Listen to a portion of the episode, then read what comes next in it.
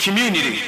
Hey, what's up, everyone? Welcome back to another episode of Stay Curious, a podcast where we want to create diversity in thought without creating division in community, and where we want to encourage you to think for yourself. We want you to remember how to think and not just listen to what you should think. My name's Matt Fisher. I'm the creative director here at Hill City, where we record uh, this episode and every episode of the podcast. And I'm here with my co host, my buddy, my pastor. it just felt too robotic. I was doing the same intro every time, and sometimes you know you swing, you swing for the fences and you Yeah. miss. I'm here with John Wagler. Uh, Wags, what's going up, man? Good. I'm high on sugar right now. Didn't bring lunch, so I had a cupcake. Oh boy, you do love a. It's been said that uh, John um, has a diet not unlike Elf. Just drinking syrup. We, truly, if if I could cut out sweets, I don't want to. So this isn't like a.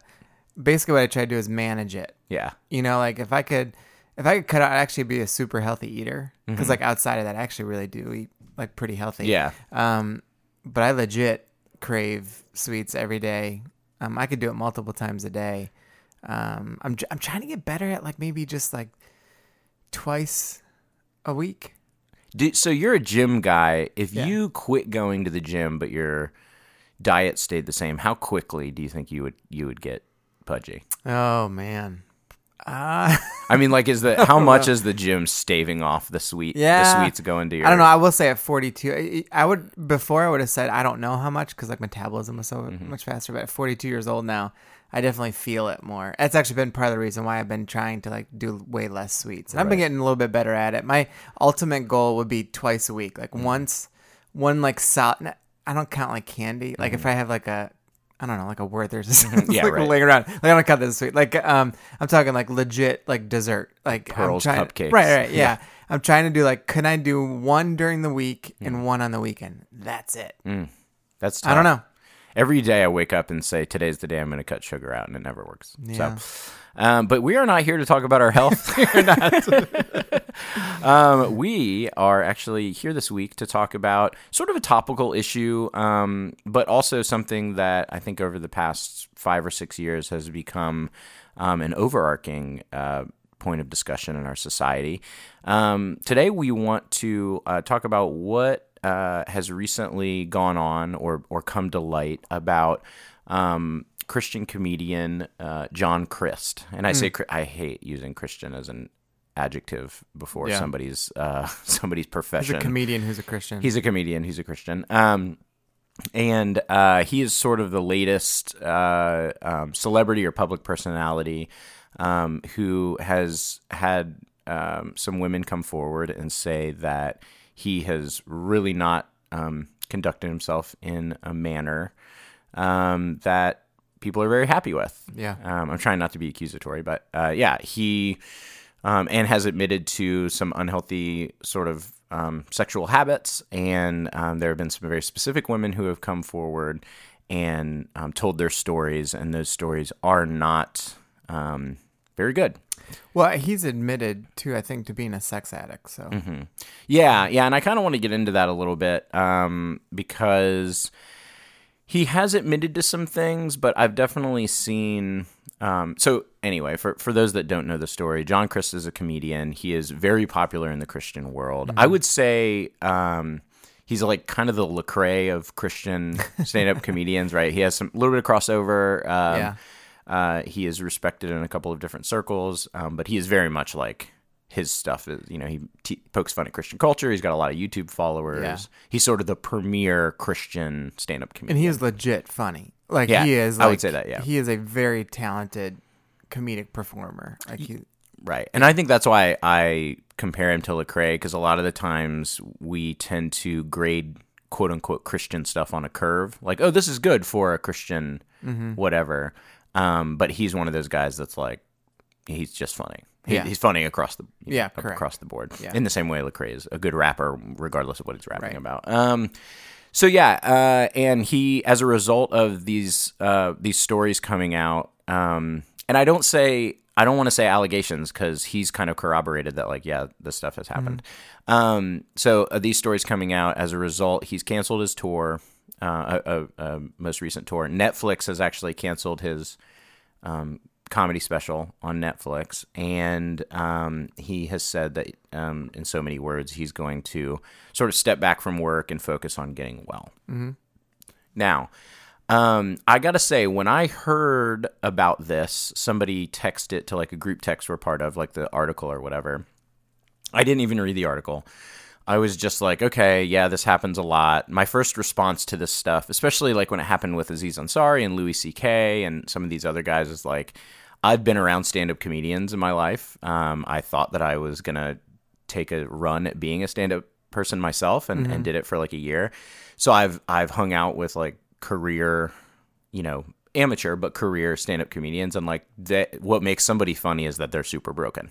like just they are anyone in any showbiz will tell you the most broken person, the most like, you know, yeah, the hard some of the hardest people to be around are comedians, people that are funny, more so than musicians or movie or like film actors or theater people. Comedians are are so funny because they are personally very troubled. Right. A lot of the time, most Yeah. of the time. Um, and so when I saw the the article header, I was like, yeah, duh, he's a comedian. I don't care if he curses on stage or not. Like he's br- and not as an excuse, like oh, of course he'll act that way, but like I'm not surprised, right, Yeah. that it's him. Um, and but I also I think my initial assumption was like, well, he's probably being graded more harshly than a norm, you know, secular entertainer. So, you know, uh, I think I assumed, and I think some people told me like, oh, well, what he do- what he did wasn't like as bad as some of these other guys, but like he's graded more strictly because of Christian culture. Then I read the article. What he did was assault. Like he assaulted at least one woman's story was was assault. Like sure. by any me- by yeah, any- if, that, if that's all true, yeah. I- mean, totally might be. I'm just, I'm saying, like, if all the facts come out that like that is Right. what happened, um, yes, Yeah. he definitely did. Yeah. Yeah. And I think that um so after reading it and then reading his apology, I will say that I was kind of like I've seen apologies done right and I've seen them done wrong. I don't know that he did it dead wrong, but like I was not that happy with or I, I was not satisfied with like his response yeah, um as far as he sort of like opened his letter with like I'm not guilty of all of like sort of defending himself. And I feel like in this scenario really what's called for if you want to like return from this is humbleness is like an outright non-defense of yourself. Yeah. and sort of the best defense is no defense in, in this kind of stuff. Um, unless of course it's a situation in which you are completely innocent of but we just don't i don't know. I, that even makes me cringe a little bit. Like we've talked about in the office before this idea of whether it's a sports star or a comedian or a celebrity of any kind being totally innocent of a thing seems like what you know what woman would want to drag themselves through that shame just to like accuse somebody unless there's tons of money involved and stuff. And this is one of those situations where nobody's asking nobody's even pressing charges. The women just want people to know. And then the news the the news outlet that covered it just was like well if you're going to book this guy at your church you deserve to know this stuff. Yeah. so it wasn't nobody's bringing charges against him or asking him for money. It was just like this is what's happening. Yeah. I would say that this feels a, a little different than some of the other scenarios that we've seen in terms of even with some athletes or musicians and stuff like that, because uh, the money piece isn't, uh, you know, like you don't hear about the money piece, the book deal, the whatever. You're not hearing about some of those things. And um, I remember talking to um, someone who was a, was a pro football player, and and he did he he talked about how uh, they had to like put some. Well, he did this personally, like putting some massive boundaries in place because he did keep seeing some of his friends not do anything, and then some women trying to extort money on them because they knew they could get 10 grand here or 50 grand here or whatever, which was like muddying the waters of all the women that were really getting hurt, which is still overwhelmingly th- Yeah. the truth. You know what I mean? But um, he would, so those things do happen, but it's not the norm, obviously. Um, but this does feel a little different with this. I feel like it's a different scenario than some of those because it's not about money. It's, and he is like to your point, he's already corroborated some of the things that have been said about him. I agree with the apology. It uh, whoever uh, maybe he wrote it himself. I don't know. I mean, they've got publicists, so like I assume he. I don't know. I, I don't want to put. I don't know. I don't know. Whoever wrote it um, didn't do the best job and didn't handle it the right way in terms of how you start it and, and everything else to it. it. Not to this level. Like the worst public apology ever was Bill Clinton's, right? Like Right. that's like horrific in all ways. And um, it wasn't like to that level, you know, horrific, you know, but um, but it was it, it wasn't good. Like he, I mean, he admitted to certain things, but I agree. Like I just didn't like some of the other things he tried to throw in there.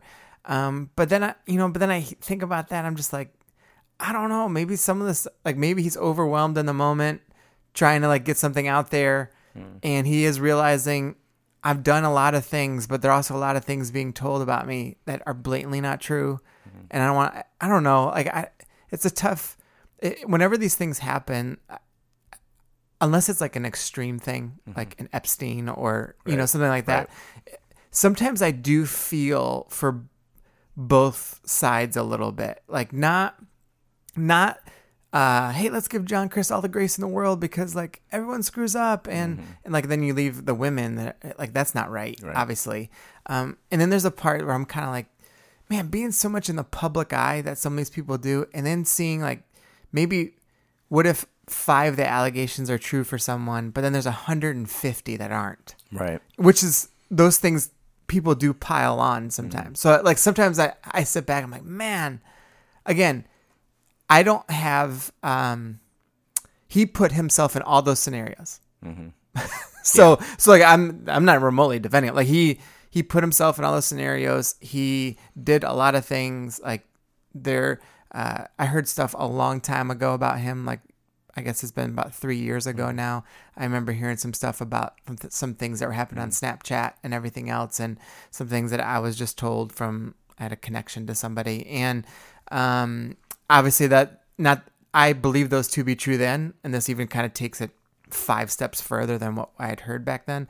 Uh, however, like there's there is also the part that's like I just I the one part I do hate about these scenarios though is like when people do pile on like there are the legitimate which I believe that the stuff that's come out like is legit. So there's those things and I just hate the people that pile on afterwards. Mm-hmm. You know that are like, you know what? I think he did that one time like he like brushed it up against me mm-hmm. and I think you know or something like that. Like that's the part I'm like, "Oh, that part just sucks." I realize it's a part of any story that happens like this, but Yeah, I mean, I think disaster tourism happens no matter what. Yes, like, and- it's yeah. whole traffic jams happen every day because some, Yes. everybody slows down to, to look at the thing.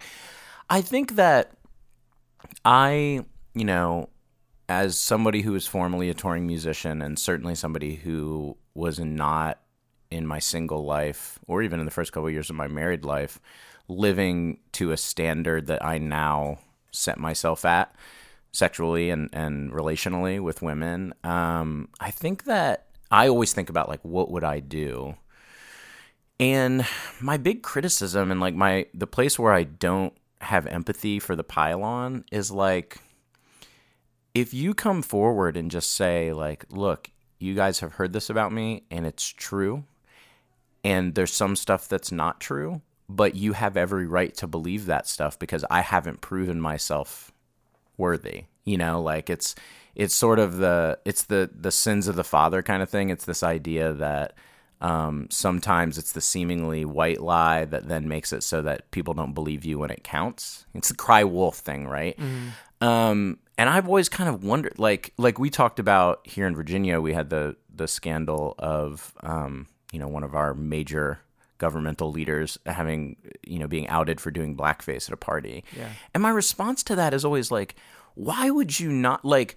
When you feel the tides of culture shifting, especially, so Me Too has happened, or you know racial reconciliation and justice is now back in a big way on the table why not get ahead of it like the just get out there and be like hey everyone should know that this happened and i'm ashamed of it um, and you know I, I know it's going to come out one day whether here or on the big day when jesus comes back so like Sure. what you know, after after I had a daughter and and Me Too happened, and I put a lot of thought into okay, I've reformed my ways. Obviously, having been married for like ten years at that point, I've reformed my ways. But like, what have I done to reconcile? And I went through this whole thing of like, should I reach out to some of the women and like apologize? But then that's like that could be causing them to re-experience trauma that they're over. And that's really more about me feeling good than them feeling good and all this stuff. And what i landed on was like i just kind of made a blanket statement on social media for whoever cared. It's not like anybody i'm not mm-hmm. a celebrity of any kind like but i just kind of made a blanket sta- statement on social media of like you know i've been thinking a lot about this and the way that i've treated women since all these women have been coming forward and here are the things that i did wrong and if anybody doesn't want to be my friend anymore, I 100% agree. And if anybody is reading this and thinking, like, yeah, he's right, or would want to come forward with a, a story, like, I received that. Like, I'm, I get it. And I, and I deserve whatever I get, you know? And these are, you know, I, I mean, n- nothing assaultive, just me being a band touring band guy and not being very respectful. Uh, You know, not not having good. So I don't know. I guess I lack a little bit of empathy because when I put myself into that position, I'm always like, first off, yeah, for years some people have been hearing rumors, and then also it's like when it's your turn to get up to the to the tribunal and you've really done something wrong like if the more you throw yourself at the mercy of the court of public opinion i think you'd be surprised that, that people will be able to forgive you because you're being genuine and authentic. Um, and i think that the people who get quote unquote canceled or like just cannot come back from it are the people that either try to fight it and deny it um, like your bill cosby's and like stuff like that. Sure, um, or they're the people that give these like half uh, half you know what? Might as well just said it. family friendly show. Um you know these uh these apologies that are sort of like i am super sorry but also like understand that this it's like do the sorry first in my opinion. Do the sorry first and then once you've earned people's like respect back but through your humbleness then do the but also please understand this. Yeah, I, but I think that sometimes, well, th- this kind of goes along with your point, but I sometimes when we hear these apologies that happen, it's the reason why they don't come out the right way is because they're not serious yet about their apology. You know, and so sometimes when people are like, well, he should have said this, and a lot of times I'm like, well, maybe he just didn't think that. You know, maybe, um, maybe that person in this case with with John's, I. I- don't know if his apology because there was a lot like if you had eliminated that first part about there's some you know Yeah. the other chunk of the apology is it seems genuine and he mm-hmm. uh, or it seems the wording seems like it's coming from a place of wanting to get healed admitting that he's got that he's incredibly broken. Mm-hmm. And and he does actually have like a really strong family and mm-hmm. christian background and all those things. So i do think there has to be some of that there that's kind of bringing him back that is serious but i agree that the first part was just kind of like blah Yeah, it's know, like but- don't don't if you want people to really accept your apology, don't be concerned with your partial innocence. yeah You know, don't even include that. There'll be time for that. Yeah. But you you know, you kind of got to give that time time. You know, you got to sure um uh it's and it's also worth saying that um to be super concerned with like the wolf feeling bad about being a wolf and not as concerned with all of the dead sheep sure that, absolutely that he's left yeah, in his wake yeah um, there's something to be said, you know, for that too. So I think, uh, you know, everyone sort of either rushing to condemn him or rushing to exonerate him need to create need to rush to create space for, um, the all, a all the people he works for, which is another thing with celebrities, like. And somebody quits like that and cancels a tour, people lose their jobs. Yeah, like there a- are guys that were going to do big his stage setup, and they're you know, um, and then of course the women who are now dealing with this new reality of like being one of the ten women that came out against John Crist. Like, um, we need to try to work to create space for those people as much as we work to like determine guilt or innocence. I think no matter what, when something like this comes up, uh, in particular within the Christian circle, it's the the first thing that we should feel as Christians is just this, just kind of yuck feeling, like you know, um, it should have like this feeling of lament almost of man it it what has happened to some of these women is just it's gross it's um unhealthy it is all the things wrong with the the culture around sex mm. like in general mm-hmm. and it, it also shows how much it pervades christian circles as well because you you aren't like he was doing this all within the context of basically church circles Yeah. I mean, truly, like that's his market. That's who's like all of his. I want to say all of his followers, but most of his followers overwhelmingly mm-hmm. are Christians, and you know, so there's some of this stuff is also uh, it should be eye opening to us how broken our our culture is, even around this idea of sex. Like hypothetically, hypothetically, he should have had a team of people around him aware of, of these things that should be his Christian brothers and sisters being like, dude, that's not okay. Or I'm hearing this, or like this isn't new news. Like if if we've heard it like a few years ago, you can't tell me his closest people around him and the social media managers, you know, like uh, like that are that should be like people that are trying to help um, steer him in the right direction. you know, as followers of Jesus, assuming they are. I, my understanding is a lot of his folks around him are you know Christians, and so where were they in a lot of this? And and that's like one of the things that I think about in a lot of you know, it's easy to do this with with um, celebrities, but it's like, man, how often with our own close friends that aren't celebrities, right? None of us are, and but like, how often do you hear people like trying to like, hey, that you, you need to stop that, or like that's not healthy, or that it's like missing it's like really missing in our Christian culture of this idea of iron sharpening iron. We love to like quote that verse out of Proverbs, but we sure as heck don't like to do it.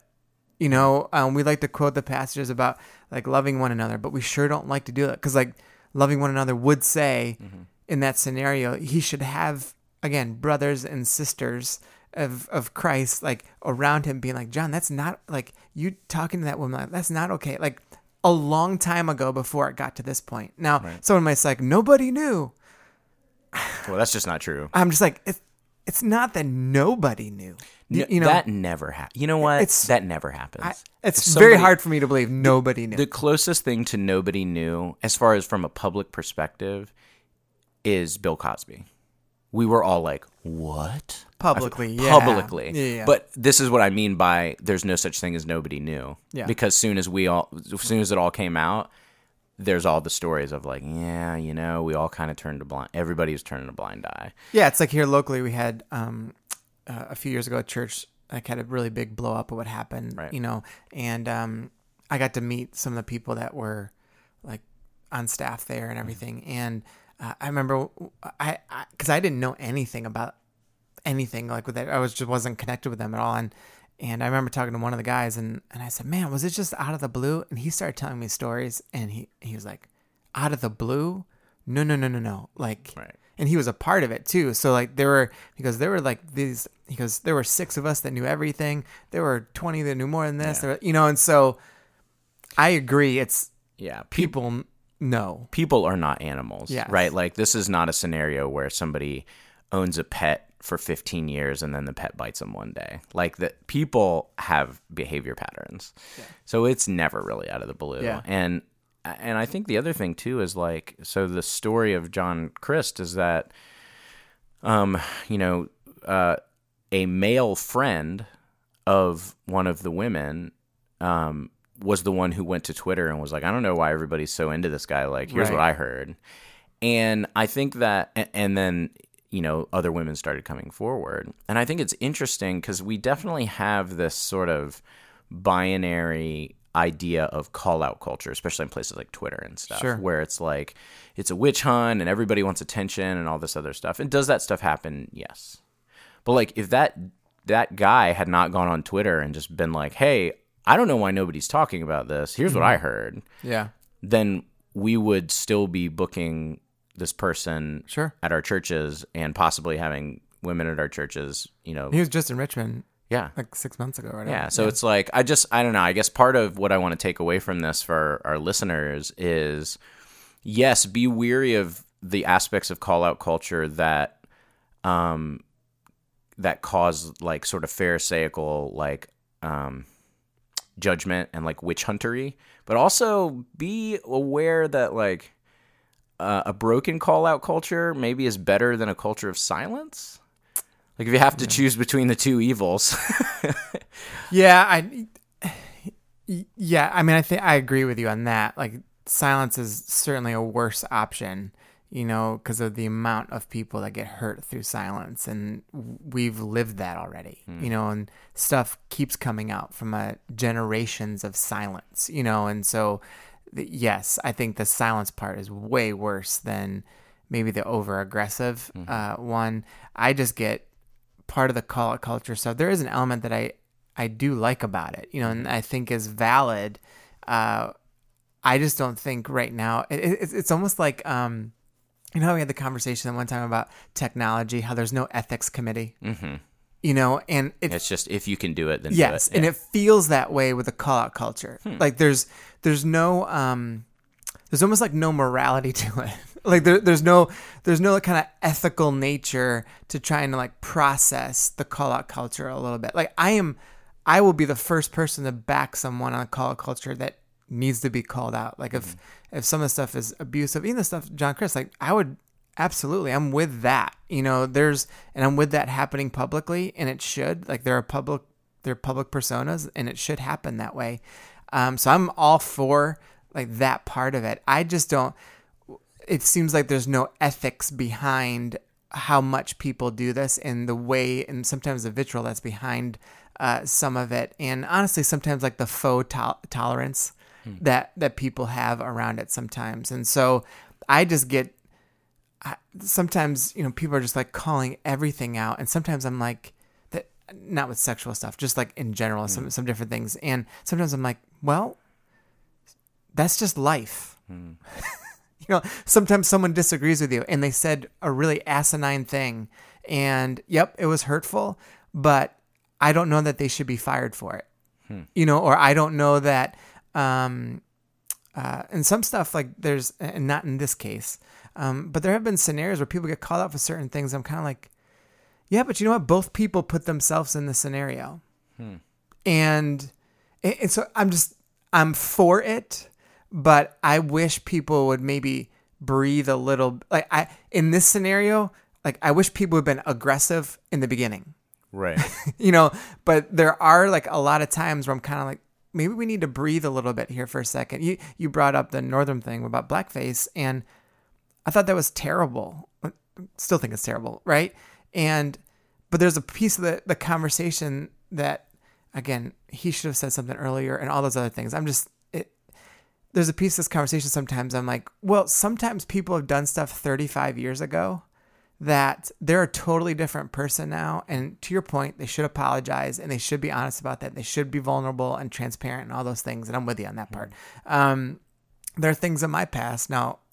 I have the luxury enough to share those from the stage a lot of times, um, but um, there are things that you know I am embarrassed about and and everything too. Um, but man, it would really suck to some degree if now I granted I never assaulted anybody or anything to that level. So that's I, I'm some of these things are on different like I, I guess maybe that's what it is. Sometimes I feel like some of the things aren't on par with some of the other things. You know, you know, like some of the things like um, like this situation with John Crist, I, I think I would rank that high. Mm-hmm.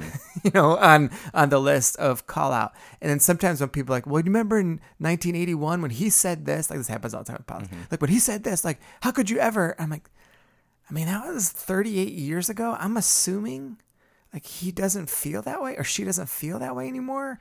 Mm. Um, or like maybe that should be a question presented to them. you know, I, so some stuff I'm like, I'm not so sure the the weight of things is the same. And that's part of the ethical. That that's all I ever talk. That's all I mean. I feel like everyone wants to just run down this and sprint down this. Like to hell with them. They should be fired. They should be mm-hmm. this. They should be crucified. They should be whatever. And sometimes, not all the time, sometimes I'm I'm just like, hey, can we breathe for just a second? We don't even have all the facts. Or mm-hmm. can we breathe for just a second and let them respond? Mm-hmm. You know, can can we just pause for a second rather than just raking someone through the coals that maybe there's another perspective here to like take in. Yeah, and I just I would think a lot about that because you you and I have had this these conversations before. Like, I just don't know. I think this is one of those things where um, what we would like versus what the reality of how group psychology works is just like have have large groups of people ever behaved in a nuanced manner? Well, no, and I agree with you, but you know, like you, like you were preaching on Corinthians on Sunday. That's a perfect example. Yeah. Like how long did it take? How long did it take for the gospel to to get big enough that there was a church that was just like having temple prostitutes and then also teaching Yeah. about Jesus? It's like Yeah, large but- groups of people just don't. Big groups of sheep don't make pinpoint uh, Yeah. hair point turns. You know. No, I think you're spot on there. I my point is is, is too often we just this is the point of like thinking, right? like too often we I understand group psychology and it's and it's not I I understand the realities of those things. I just I get frustrated. This is a personal frustration with the ethics of certain things is is I just don't hear enough of people trying to think their way through it. And and sometimes they're right. You know, and like and sometimes I'm just like, man, maybe you need to hit pause. Like even like in our sexuality, like the mm-hmm. episodes, I talked to some folks who they said something you know to me about one person or another, you know, mm-hmm. on the episodes. And I'm and I'm just like you're not even like really thinking about how that plays out. Mm. You're, you're not like you're just kind of going along with like a certain track of things or you're just going along because you just feel this way or you know whatever. I'm like just think about that for a second. And it doesn't mean that you're going to necessarily change your opinion or whatever or that you're even wrong. It's just can we just pause for a second and like maybe take a little bit more holistic view to certain scenarios during this call out culture that again i like a lot of it. It's just sometimes i'm i feel that there is there or i see that there is like a lack of kind of ethics to it. Mm, yeah, and I wonder that kind of brings up a thought of maybe this is because even in the article, and I can't. I'm sorry, I can't remember the blog that like put this whole thing out. Um, it's a Christian blog, but um, even in the article, um, part of the article is like, here's why we're doing this. Which I actually thought the article was really good. It went really into like our editorial staff really struggled with this because this is not the kind of we are not a we are not the TMZ, you know, of like Christian culture. Um, i think christianity today you might be the christianity today put one out oh, did they? Yeah. I, I think the so the initial one was from Charisma News, Oh, which was not yeah. a not a site Yeah. I'd ever I'd ever gone to, and I don't know much about the site, so this isn't an endorsement. But Yeah. like I know the article that I read was very thoughtful. Was Mm-hmm. like very not only thoughtful about the situation, but also like which journalism doesn't do this very often. Very like introspective into the organization. That was just like we at Charisma News like struggled a lot with what to do with this information and and one of the things they said was like we feel like this is in service of Christian culture policing itself. And a I really like that idea because I've often joked that like why can't we just like excommunicate Jerry Falwell Jr. like, can we can we just all do that? Like, I don't know why can't like these or like the Westboro Baptist Church? Can't we somehow just like make it illegal for them to say they're Christians? Like, can't we all get together and?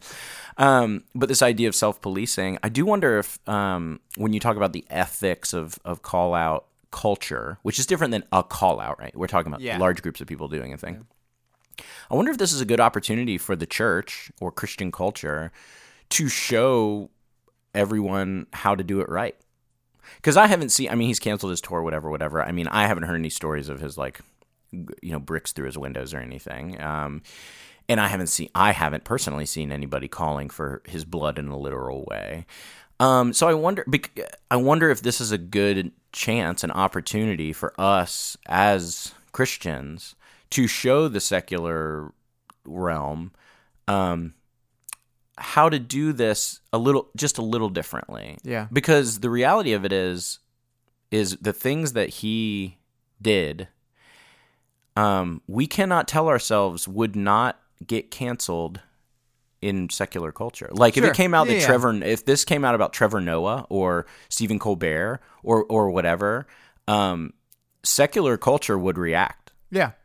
In a, in a and that like that's another thing that's almost a whole nother podcast about like it's interesting that some of this there's a morality to this that like you and I have talked about with sexuality especially that secular culture separate of the church has adopted, has been like, no, you have like the Aziz Ansari thing. Yeah.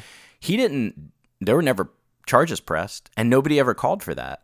It was kind of just decided like, yeah, you're in trouble because you're just not acting right. I Right. mean, you're just like Yeah. not treating women with the respect that they deserve. Not Yeah. it doesn't have anything to do with legality.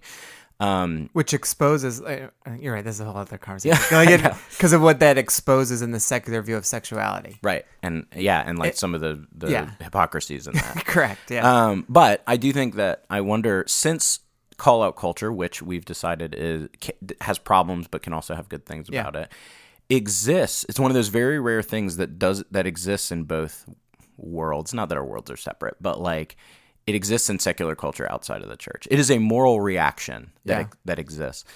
Um, I wonder if there's like a chance for us to kind of show how this can be done differently, or how it can be done in a way that um, does not lead to a sort of witch hunty. Which I realize that like our president tweets witch hunt a lot, so I don't even like that word anymore. Yeah. Usually, the person who calls like this is a witch hunt is uh, witches didn't used witches- to say that. They used to be like, "Hey, I'm not doing anything. Could you not kill me?"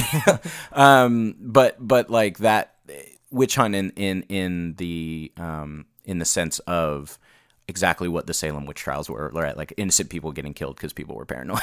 yeah I, I would like to see you know in scenarios like this when you talk about the difference that a christian culture could make I, i've always felt um, i always think about when uh, uh, the shootings happened in the amish community and i always thought to myself and still to this day how they responded uh, overwhelmed um, there were there there would have been consequences for actions but how they responded in in a way like was was overwhelming to secular culture. Yeah. Like, they couldn't fathom the fact that the Amish people uh, not only went to the funeral of the shooter, like the, the parents of the kids that were killed went to the funeral of the shooter, and I believe I, I need to I will need to fact check this or you can do it, but I believe they also paid for his funeral. It's something like that. It's something. It was some and. and I would extend that to not just secular culture, all non-Amish culture. I feel Yeah. like Christians were like, Oh. I, absolutely. No, no, absolutely. My, but my point is, is like I think that there are opportunities for Christian culture to overwhelm secular culture, and we just don't ever, and we rarely do it. But like, there's like this would be an opportunity that the aggression towards consequences should be there, mm-hmm. you know, to protect women and to show um, how serious we are as Christians about that. And there should be no silence, and there should be no excuses, and there and people should be held accountable and reap the consequences, like severely, honestly. And then there should be on the other side of like an understanding of forgiveness and grace and and in a way not to like prop John back up, but to also um, part of how we view things is people can be redeemed and people can change and God can do a miraculous work in people. And so it's this interesting balance with like kind of how we feel and Christ- as a Christian compared to like a secular culture. And that's part of I think with the process. I think Christian uh, you know this this feeds into um I think it feeds into our discussion around sexuality. You know, uh, we said this several times how lightly people uh, like the lack of sexual ethic and integrity. It's not just a lack of sexual ethic and integrity in secular world; it's a lack of that in the Christian world, and um, and it's overwhelmingly so. And I think this again points to the fact that this whole sex stuff, it's like it's, it's nothing to play with. It, it's not flippant. It's not. Um, it's not that big of a deal. It's not. It's just flirting. It's not just you know like all this stuff continues to reveal how serious it is. Like women keep getting hurt. They keep getting abused. They keep getting assaulted. They keep getting raped. They keep like it keeps happening and until I believe it should start with Christians until Christians start taking sexuality seriously and um, talking about it in a very serious way, not condemning, not judgmental, not like saying like it's so bad, it's so evil, so like all that stuff, but in a way to teach about it in a holistic way and understanding the beauty and the complexity and the nuance of it, all those things. Until we start doing that, like all this stuff's going to keep rearing its ugly head Mm-hmm. throughout. Um, now it's been forever, right? Like this has been Oh, the yeah, case this forever. It's just no idea. longer we're silent about it, Right. You know, so now all of it's being exposed. And so now I think more than ever, Christian parents should be talking to their kids holistically about sexuality and uh, what it's what it's designed for and the purpose of it, like all those things um, that we as teachers, like we should be talking about within our churches, like in a more holistic way. We've done a terrible job of that throughout you know church history. And yeah, and I think that that starts. I was having this discussion with some folks over the weekend. That starts way before your kids know what sex is. Way before, Like we- that. That starts with uh, consent. That starts with learning, especially for boys. I think learning that it's okay to not get what you want, and that starts Yeah. at four. That starts at three. You know, that starts at like Yeah, learning self control. Like there's Self-control, yeah. I, I just taught our last class on sex and intimacy with our premarital folks, and I just said this: the the only reason anyone ever has sex outside of marriage is because they want to. Right. Uh, uh, relationally, I'm talking about like within context of rela- relationship, and and I said so. One of the reasons why it's like it's so um it's so good to wait you know until you're married is because that is a practice of self-control and selflessness. As like the the opposite of just sleeping together before you're married is like we want to do what we want to do which is selfish and and we lack control. We lack self-control to stop. Like and neither one of those things are great for your, your love or your marriage right? So so there's an element around this like how serious like even the topic of sexuality is and the the reality of teaching our kids at a young age of how self-control plays into that and how consent absolutely understanding body parts understanding um like putting sex in the right place in the right framework of what it should be like in a person's life you know rather than idolizing it which both secular and christian cultures do. Yeah. um, and so there's a lot of things around this topic that feed into it that culture's driving the conversation right now in a large way but there is an opportunity for christianity to step forward. I would also say this in this conversation and it's something that I, I don't know maybe it's how i'm wired and maybe you're different than me on this but like i just don't understand why celebrities are a big deal I- Yeah. I, you may, and I just don't, and I don't know if it's because maybe when I was younger, I got to be around some some Hall of Fame athletes because of my best friend's dad, and um, and so maybe some things around that like wired me differently. But I think we need to get past like also like the um. I think John Crist got a lot got away with a lot because he's talented and he's a celebrity. And so again for for Christians like it I think it is a thing. Like I think we just need to be like careful with all like we the way we elevate like I'm all for honoring pastors clearly. like I think that there's um and there's biblical precedents for like honoring people in, in in in certain positions for a certain way and everything. But man, we can take that way too far. Well, yeah, it's just. It's, I mean, there's a reason that they're called teen idols. Yes. Or American idols or whatever. You know, I think as Christians, we're probably called on every level to reduce the power of celebrity because all a celebrity is is a stand-in for a king. Absolutely. Like if you look at the overall, I thought about this a lot. Coming from, so I, I, I that's fascinating. Your context of like having been around celeb, uh, you know, what you would consider to Yeah. be celebrities helped you to humanize them. For me, you know, the the old punk rock saying is like you kill the rock star. Like the person who tells you you can't come backstage, it, you just do not buy their album anymore. Don't book their band. Like the person who has a green room or who puts up a barrier between the stage and the crowd, or even like growing up, I didn't see a band play on a stage until I was like 18 years old. Hmm. They would play in front of the stage, like all the punk bands, Right. Because it was there's no difference between you and me. Yeah. So I'm very uh, keen to the anti-celebrity thing, but I think from a Christian context, yeah, like we're called to to topple idols wherever they are, and um, we live in a democracy, uh, ish. Uh, and uh, we don't have a king anymore, and so we prop up these little kings everywhere. It's it's the story of the of the Israelites, right? Yeah, I God, mean, it's God was- in, uh, yeah, in so many different places. yeah, God was just like, no, God's enough. I'm enough. Here's a here's literally a column of fire. Yeah. and they were like, eh, we kind of like a king. It would be cool. Yeah. So I think that's just it's a human. It's it's as human as fight or flight or or hunger or anything. Yeah. It's just we need we have this innate fleshly need to elevate other people to tell us what to do, to tell us how to be. And it proves your point of the group think and group psychology and everything, which is, I th- this is like um, it's part of why we do this podcast, but th- this is part of the deal. It's like we have to understand groupthink and bias and all of those things that happen out of group thinking and group psychology, but we've got to do our best to fight against it.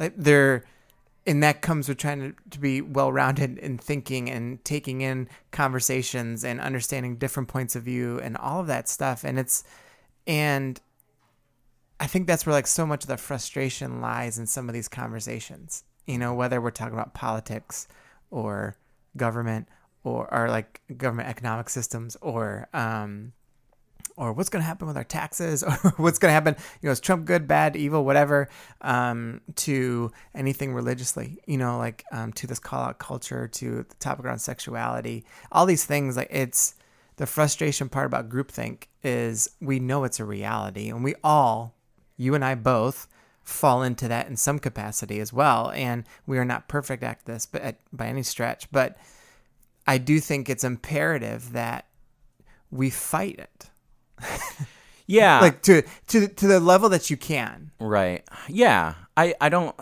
I don't have a pushback on that, but I have like an addition. Yes. Also, it's important to understand it and to realize that you can fight it, but you'll never get rid of it. Because I think like you're talking about, you're a pretty even keel person. And you're talking about how you get frustrated. So you can imagine somebody who's less concerned with the middle being straight up enraged at these kinds of conversations. And I re- think that a big part of that is not understanding group psychology leaves you to apply your personal psychology to large groups of people. Sure. And that Yeah. can lead to unbelievable frustration and rage, like which then adds to this shouting culture, right? If you it's that thing of like, well, I I have a black friend and they XYZ. Why can't black people? It's like, Yeah. yep, two different things. Yeah, You're talking about two sure. different things. Yeah, yeah. So I think that like absolutely as Christians especially we should be fighting against any and all mob mob mentality but also understanding it like you should um one of the wisest things anybody ever told me when I was a kid I'm pretty sure it was my dad that used to say this was like when my little sister was born and she would cry and he was just like well that's what babies do they cry so don't get mad like you, there's no point Right, in getting yeah. frustrated or getting angry like don't now does that mean you don't parent your kid or you don't like change the diaper to stop the crying or whatever? No no no. But you will be infinitely more patient with a baby if you realize well babies cry. That's Yeah. what they do. Um, and it's the same thing. It's like you will as we do resist this group think understanding why people act the way they do in large groups can sort of lead to that where it's just like you don't just let people do whatever they want or you don't just not have an opinion or just sit back and passively let the world roll roll over what's good. But at the same time you have to sort of open-handedly also realize like but this is kind of what people do. Sure. like you know i can't. Yeah, um so one last thing we can cut this if you want because we are going a little long but i feel strong emotions about saying this. Um about this situation specifically and i think in general um, these uh, these sort of like Me Too sexual allegation conversations, when the response from the the accused um, or or or the the perpetrator is, and this happens in, in Christian culture more than anywhere. I'm a sex addict. Sex addiction is real, very real. If that's your opener, stop because you that's if you kill someone in a car accident because you've been driving drunk and you're approached about it and your opener is well i'm an alcoholic that's the reason why you got drunk and killed that person but that's not your opener for an apology because that is automatically an assumption of here's why i'm innocent or here's why you should go easy on me. Wait like wait don't le- my opinion you can push back. My opinion is like we lead with that a lot. I'm addicted to porn. I'm addicted to this. I think all those things are real. Like no one is more of a mental health advocate and a believer of people than I am. But also when it's in the context of you're being accused of hurting another person, do not lead with this. do not lead with I am a sex addict because you are automatically trying to take some of the victim space from the act from the victim of your actions and and repossess some of the victimhood to yourself. Does that make sense? Yeah, I think it does. I, I would I would just say I think it matters what they say after it. So, Okay. um, from my, only because some folks that I've talked to, whether that's in a um, counseling session that where there is sex addiction or there's been uh, like drug addiction, and um, even folks obviously know that go, have gone through AA, and you know they will reference themselves in a certain way, and sometimes I, I think it matters what they say after it. So, f- for instance, if he had come out and been like, "Here's the reality: I'm a sex addict. This does not justify this. Does not justify that. Does not just you know." And kind of to me, that's what the um, because what that would reveal in that point is an awareness of who you are as a person and maybe being addicted, but also having the awareness to know how much pain and hurt you've caused other people. And to me, that does give a larger picture that is sometimes important. You know, that when people are, if they are genuinely addicted to something, sometimes like you got to leave some grace there for people. Um, not, not justifying how they've hurt anybody, but just an understanding that sometimes like that addiction can be overwhelming for folks and and so i just think it's important what they say after Yeah, if that's they were to good. to that That's good. Good addition to that. Um, all right, cool. Well, thanks everyone for joining us. Um, we are headed to Israel. I think uh, by the time you hear our next episode, we'll be there. Um, so there may be a little bit of a break here in podcasting land, but we will be super holy when we get back but when we get back, watch out. it's going to be a whole new podcast. called holy curious That's right. Stay holy. Um, but thank you all for joining us. If you have question, comments, concerns, or suggestions for future topic, topics, please email them to staycurious at hillcityrva.com. Rate us and review us when you get a second and share the podcast so that other people can get in on the conversation and learn to stay curious. Um, until next time, we will see you then.